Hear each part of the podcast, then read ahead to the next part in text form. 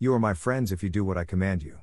I no longer call you slaves, because a slave does not know what his master is doing.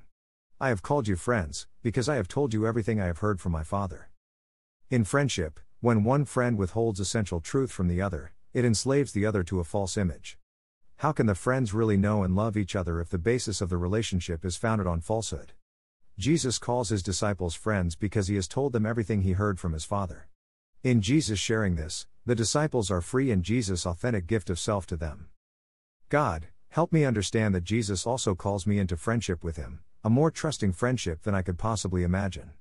But time after time, I fail to take Him up on the invitation. For that reason, like the disciples, it is not I who choose Him but He who chooses me.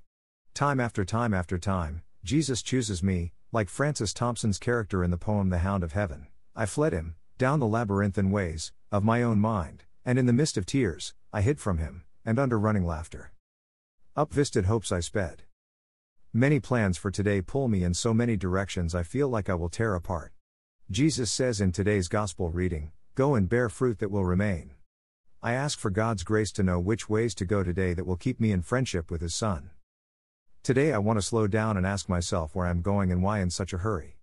Will I look at another and see this as an opportunity to hear the Father and remain in His love through seeing Christ in others? USCCB Readings